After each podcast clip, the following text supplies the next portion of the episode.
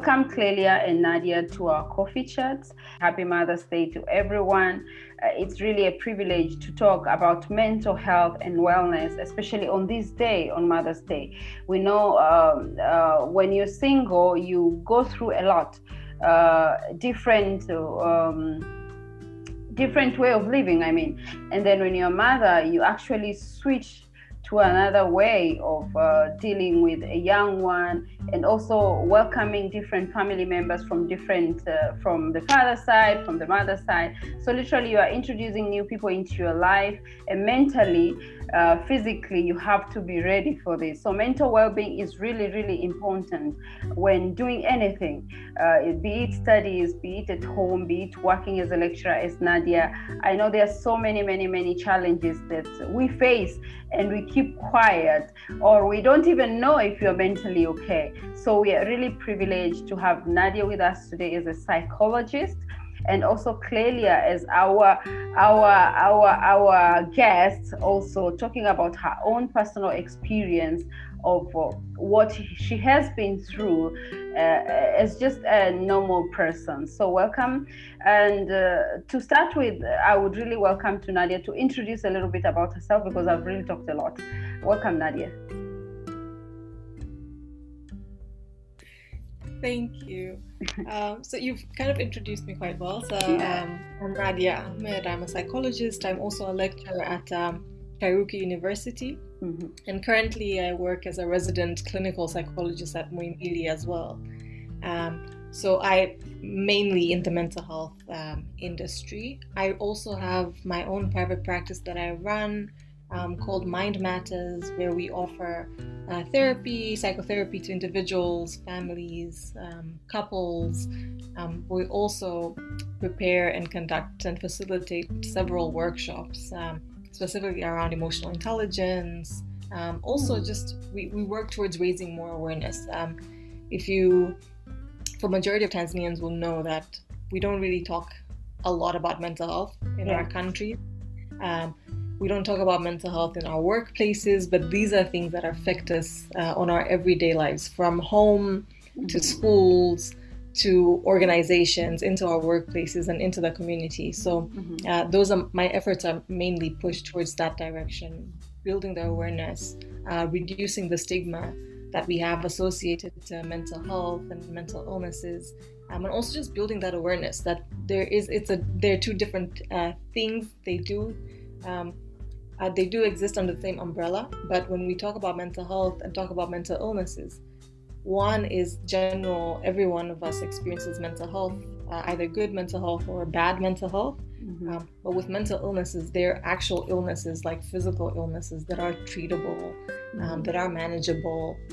Some are not curable, but uh, there are management, um, you know, protocols. There are treatments that people with mental illness can undergo. So that's just me in a in a nutshell. Thank you so much, Nadia. It's really it's really key because we don't talk about mental health that much in Tanzania, and actually in the health sector, it's just a little part that is actually covered by uh, mental health. And uh, when you look at the health structure, even at looking at how many institutions really have psychological healthcare and also mental health, there are really few and uh, people are not so open to talk about mental health because of cultural values. There's so many many many barriers that literally hinder uh, people from talking about their mental status. So it's really a privilege you as a very young psychologist to share this and even create awareness on mental health from the uh, uh, university level and also from a personal level. Thank you so much. So, welcome, Clelia.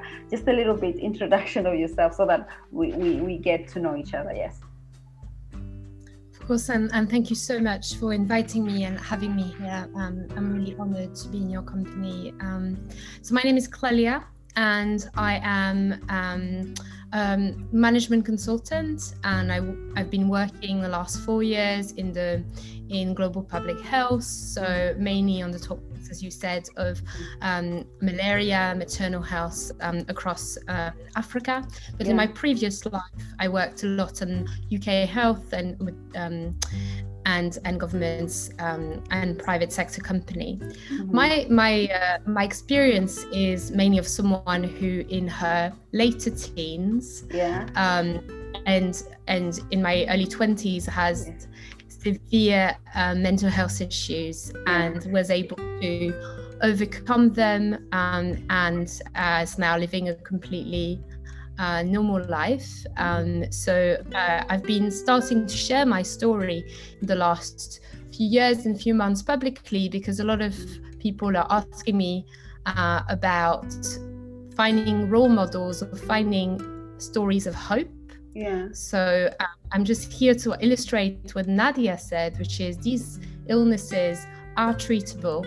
Yeah. the second thing is, as you said, it is Mother's Day and new mom's um, mental health is severely challenged yeah. by being sleep deprived, yeah. by having all these pressures. Yeah. And um, so that's something I'm really happy to talk about as well. Uh, thank you so much, uh, um, Clelia. It's really good to connect on a personal level and also on a professional level. So, to start with, maybe I will start with uh, Nadia.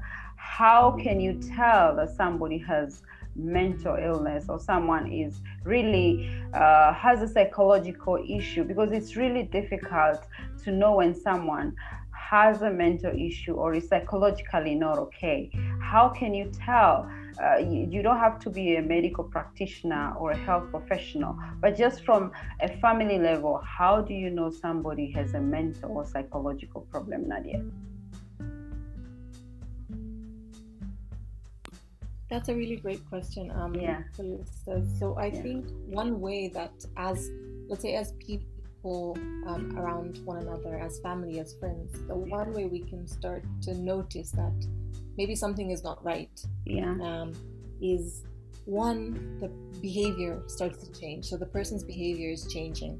Yeah. Uh, let's say they were a very outgoing person, enjoyed doing certain things um, you know, was cheerful, and now suddenly for a prolonged period of time, yeah, so let's say over yeah. a week or two or more, their yeah. behavior has changed. Yeah. Um, and sometimes it can be drastic behavior change, yeah. complete 360 um, mm-hmm. or 180. Sometimes mm-hmm. it can be subtle, subtle yeah. behavior changes, like you're inviting them out and they're like, ah, I'm busy, I can't, and it's consecutively whereas before let's say they would show up to events uh, yeah. and, and, things like that. So you find that it's it can be drastic or it can be subtle. And usually when it's subtle that's when we tend to miss to miss it.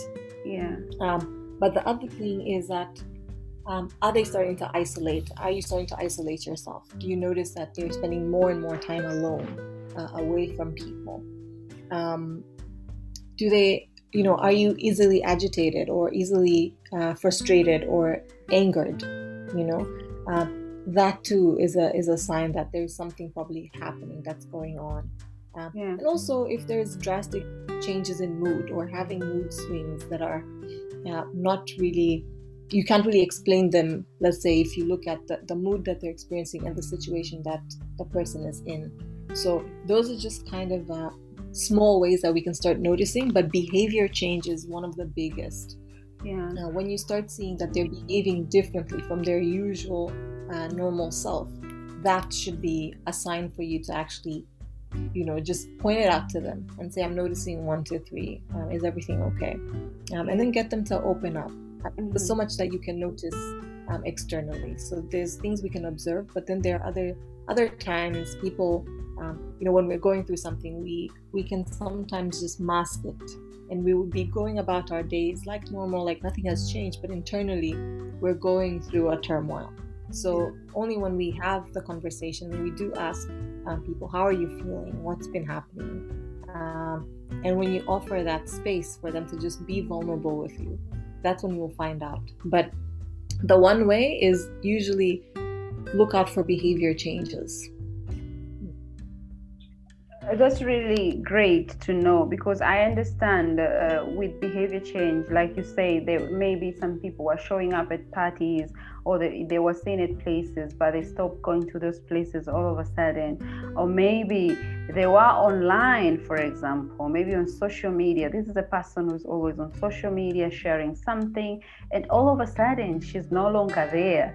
So you you you, you now start uh, wondering and maybe if it's somebody who is easy to talk to because there's some people who really are not easy to talk to because sometimes maybe they switch off their phones uh, they lock their, themselves in the rooms. Uh, really nadia that's really a great highlight to identify someone who is really uh, has a mental psychological issue.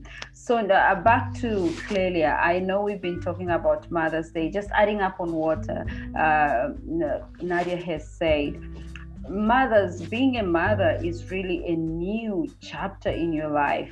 Um, some people actually experience some uh, stress, like postpartum stress, or some people uh, just the experience of being a mother. How could you help a new mother cope with with the new uh, phase of motherhood, Clelia? Or have you seen a, a, a mother who has just uh, suffered from puerperal psychosis, or, or literally, uh, this mother doesn't want to get close to the baby, or it's just a psychological turmoil that a new mother is is experiencing. So, what can we do to this uh, uh to this to help this mother cope with the new path of motherhood now that we're celebrating Mother's Day today, Clelia? Thank you so much for the question. I think, um, and, and I will leave the professional answer to, my, to Nadia, but in terms of my experience and the people that I know, yeah. I think the first thing to recognize is that every mother will go through what we call the baby blues. Yeah. So you give birth, there's this rush of hormones, and then you cry a lot for two weeks, and that is completely normal. You also feel incredibly overwhelmed especially when it's your first baby. It's so scary to hold a newborn. You don't really know what to do. Everybody's giving you advice do it this way, do it that way. You never sleep. It's incredibly overwhelming, and that is completely normal. I think when when you know after a few weeks and after a few months, some women, as we know, dis- develop postpartum depression. And I'll, I'll, I'll, ask Nadia to perhaps give us a bit more of a professional view about it. And I have seen it.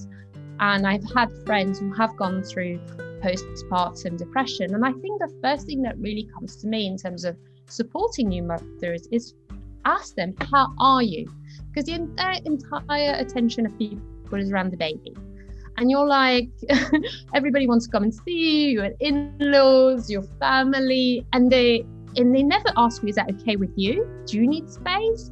Do you would you rather maybe i don't visit so you can take a nap while the baby naps? You're really asking them how are you? And then a couple of other things is you know if you come over to the house of a new mom bring bring some helpful things a pack of nappy a, a, homemade meal because all these things in the first few months are so difficult because you have so little time.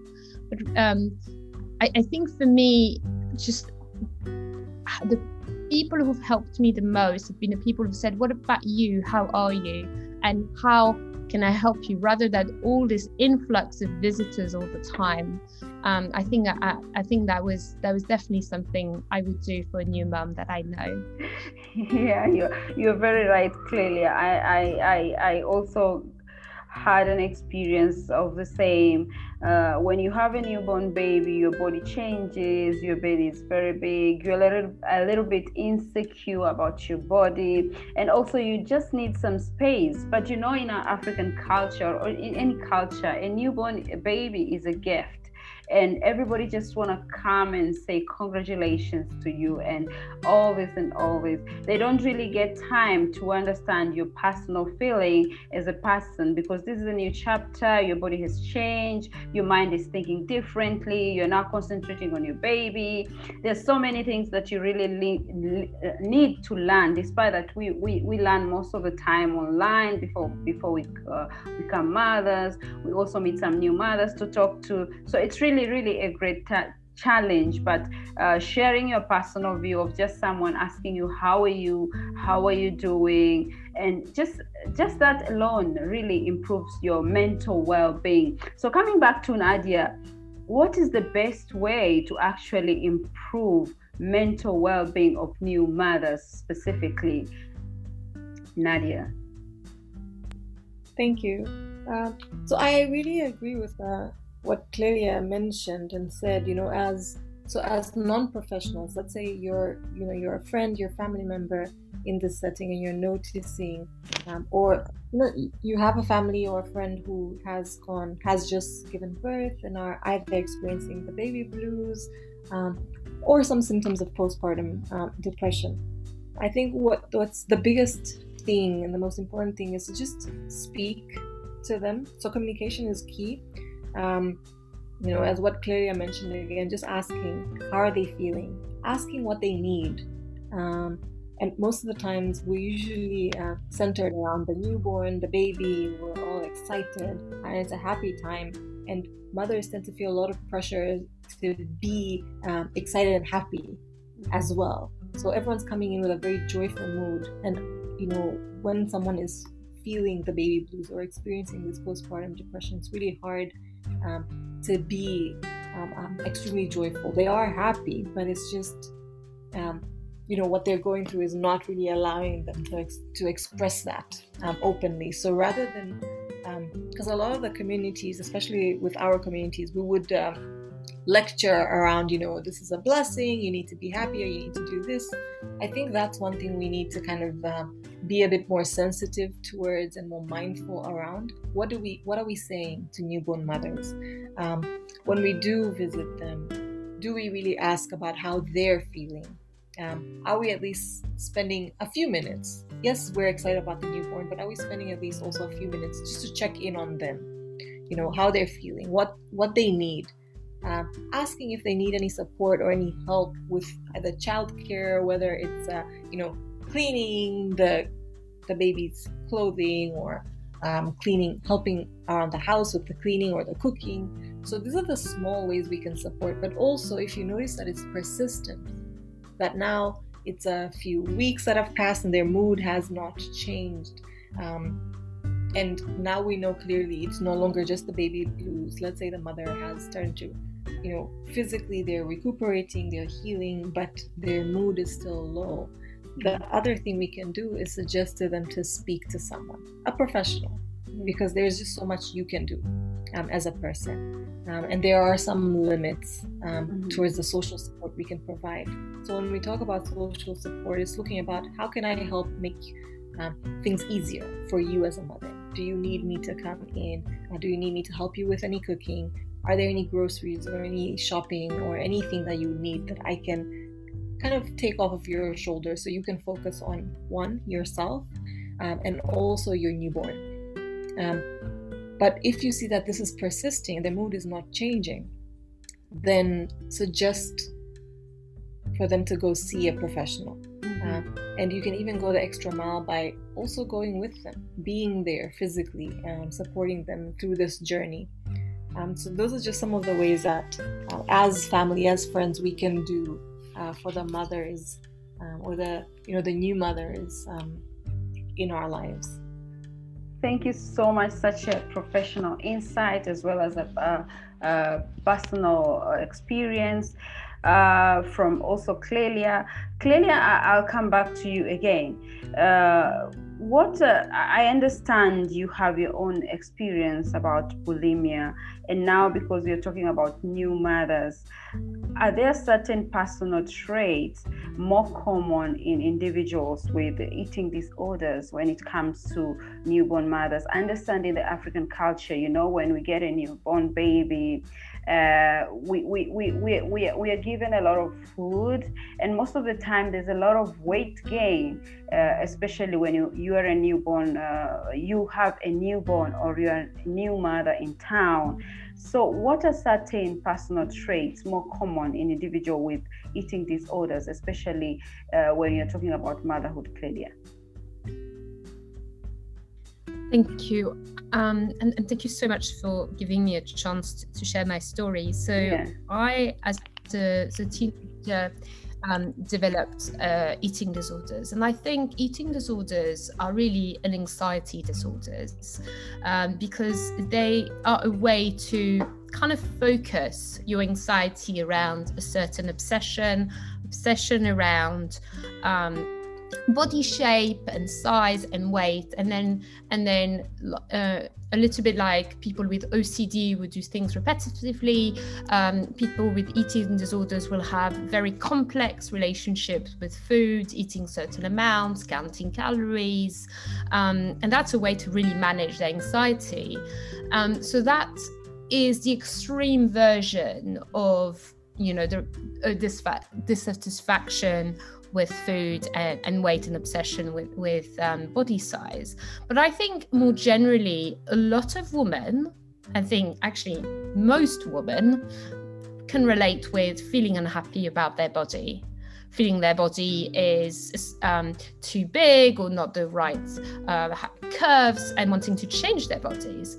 And I think with, with social media, where we can see all these perfect, Photoshop filtered bodies, and we look at our own bodies and think, well, they're not like that. And and and can it can really make us feel very low. And as a new mother, as you said, our body has changed and and the first few months when we have a baby, you're certainly not in physical shape or mental um, um, space to exercise. So you might have um, even more weight gain, and which was certainly my case. And I think I, I connected with one of my colleagues actually from Tanzania who had a baby one year after me and and she, it was it was interesting we're obviously from different countries different cultures but her experience was so similar to mine feeling overwhelmed around um, the feeling of loss of control of her body but also the anxieties about um, you know will i ever go back? Will i have the strength again? And and etc so i think I, I, I, I want to, to really think about what helped me recover from, from, from eating disorders. And the first thing is, I don't diet. I think diets have been proved not to work. They basically make you obsess about food and then develop very uh, ex, um, extreme relationships with food. So um, when I became a new mom and I had this weight gain, I just said to myself, "You're you're gonna sit with this feeling of not feeling, you know, like in you in your body, but you're certainly not going to diet. And I think as I raise my children, I will never talk about diet, about bad or good foods, and really put any value around food. The other thing I think is is really important is to think about body image, and I think there's um, there's there's a lot of fear about weight gain and, and it really comes back to the idea that a bigger body it, or um, is perhaps not the ideal where we see those idealized image on social media and we think that's almost someone who has a higher value and that's what we should be.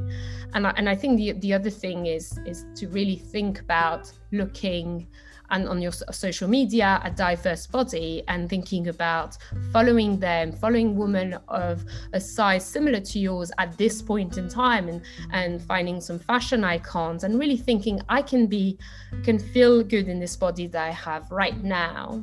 So so very about a year after i had my baby actually my body went back just naturally with no diet. And i think it was just that that's you needed to keep a little bit of a high weight while I was you know nursing my child and then it just went back to my normal shape. And that's also something that I say to to new moms who ask me I say just wait. Certainly don't do anything drastic about your body really interesting, Clelia. I understand, you know, mothers can really experience depression, anxiety, as you've said, obsessive compulsive disorder, and also post traumatic stress disorder. So uh, in, in real life, we should we should, as you have said, really, we should just wait and uh, we'll come back to our normal uh, body size and also uh, ditch social media for real life because most of the time we keep comparing ourselves with people on social media that are not actually real because as you've said a lot of filters have been used a lot of a lot of things have been used. So changing up your to-do list also can help and also trusting your intuition that is relating to uh, snapping back. You know you'll snap back after a while because i understand when you're nursing the baby as well it helps you uh, lose weight as well as keep you um, especially when you're breastfeeding it helps you really uh, keep yourself fit. So this is really a, a great really uh, experience from you clelia. And back to to nadia as a as a, a psychologist have you seen mothers really uh, with post-traumatic disorders and how did you help them nadia Thank you. Um, so I personally haven't worked a lot with uh, mothers with postpartum or peripartum depression. Um, um, I think that the areas that I work in, I haven't really gotten that um, that opportunity. I've worked primarily um, with people who have um, experienced torture, abuse, um, victims of violence and things like that. Um, so personally, um, as a professional, I haven't worked with mothers with postpartum, but uh, the treatment will more so center on our on you know what are their needs. So if it's mm-hmm. postpartum depression, what it's bring brought about, um, that's the area we focus on, and also help with attachment because during that time it becomes very hard to bond and attach with the child, and this is an area of a lot of distress for a lot of new mothers as well. So um, you find that the, the treatment would center around one, giving the mother a space to just breathe because at home they feel like they don't deserve that time. 100% of the time, the mother is focused on the well being of the child rather than themselves. So, in the therapy uh, space or um, treatment space, you allow the mother time, just at least even if it's an hour for the week, for them to just focus on on their needs and you're focusing on meeting their needs. Um, but because the child is a very important part um, of the mother's process in that time, you put a lot of focus on the mother as well and their attachment to their child. So helping mothers bond because at that moment, that's something that's disrupted with this postpartum uh, depression or these illnesses um, and the conditions that follow after pregnancy is that inability to, to bond, to feel connected to the child. So focusing one on their needs specifically, but not forgetting that the child is a very important part of the mother. And so, also uh, incorporating in the treatment how do we start re-establishing or establishing a connection, uh, building that attachment, um, just to help ease the anxiety that mothers feel that time that you know they might not establish the connection or that might might do something that isn't um, you know the best interest of the child and etc. So but primarily, um, what we would do is focus on the mother, what are their needs, but in that process, also incorporate how do we establish this bond, how do we establish this attachment that naturally, once the mother is feeling a lot more themselves uh, and a lot better, uh, that comes naturally. But it's a big source of anxiety for mothers initially. And so you want to kind of also address that yeah yeah it's really interesting because literally when uh, um, when someone is becoming a mother or we as mothers we kind of forget about ourselves and actually focus on children because we feel you know they're very young maybe they don't understand uh, uh, what is happening around them. We tend to be very very overprotective and even forget about our, our own selves that we need, really need uh, uh, to connect with other people go out it's really key that nadia you really shared on focusing on uh, personal needs of mothers and later then uh, also incorporate the connection with the child really this is really really key. It's really a good tip uh, for new moms, especially when it comes to mental health. So uh, it's really interesting. So uh, for, for coming back to Clelia, uh, what do you what mental tips do you have for new moms? I know you're a mom as well. I know there are things that you did that really helped uh, with your mental uh, wellness or well-being.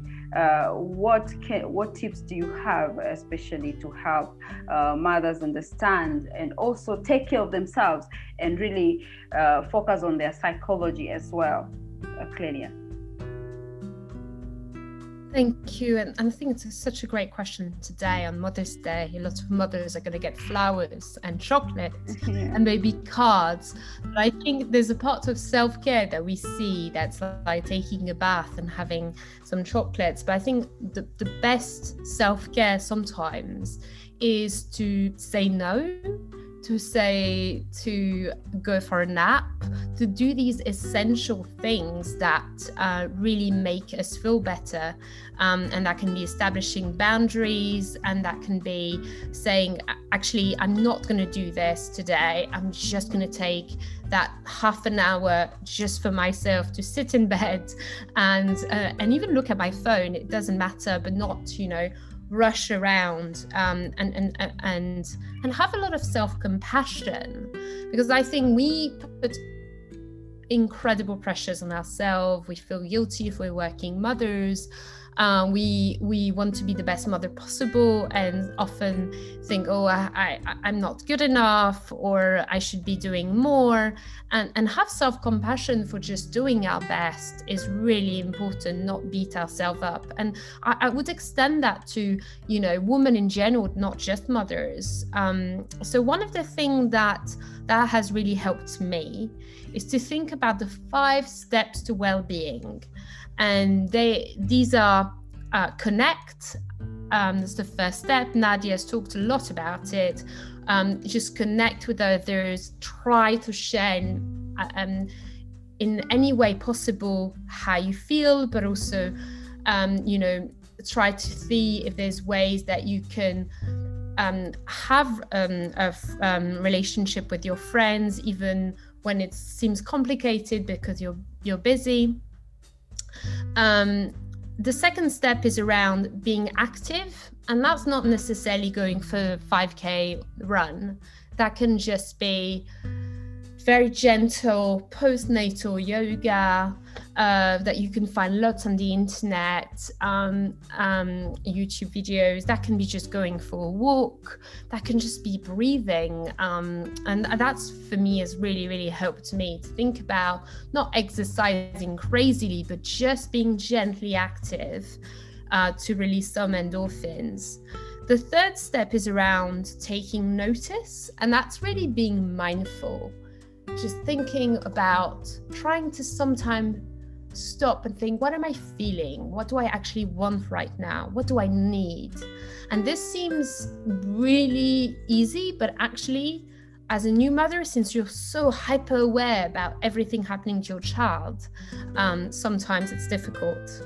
Um, and i think uh, the the fourth and fifth step i won't go too much into but there's one around keeping learning, keep learning, keep educating ourselves around how we, what we can do. And and and I think listening to this podcast is a good way and giving seeing whether we can also help other people when we have more time. I think that's less relevant for mothers but definitely for women in general. That's really really key. You've shared the steps of well-being and Nadia has given us tips of well being, not only for new mothers, but everyone who is around us. Really, it's been great um, uh, sharing uh, with me as well as uh, sharing with others, especially on uh, Mother's Day. Mother's Day, mothers are always, always sometimes forgotten when it comes to their psychology and also their mental wellness. So, thank you so much.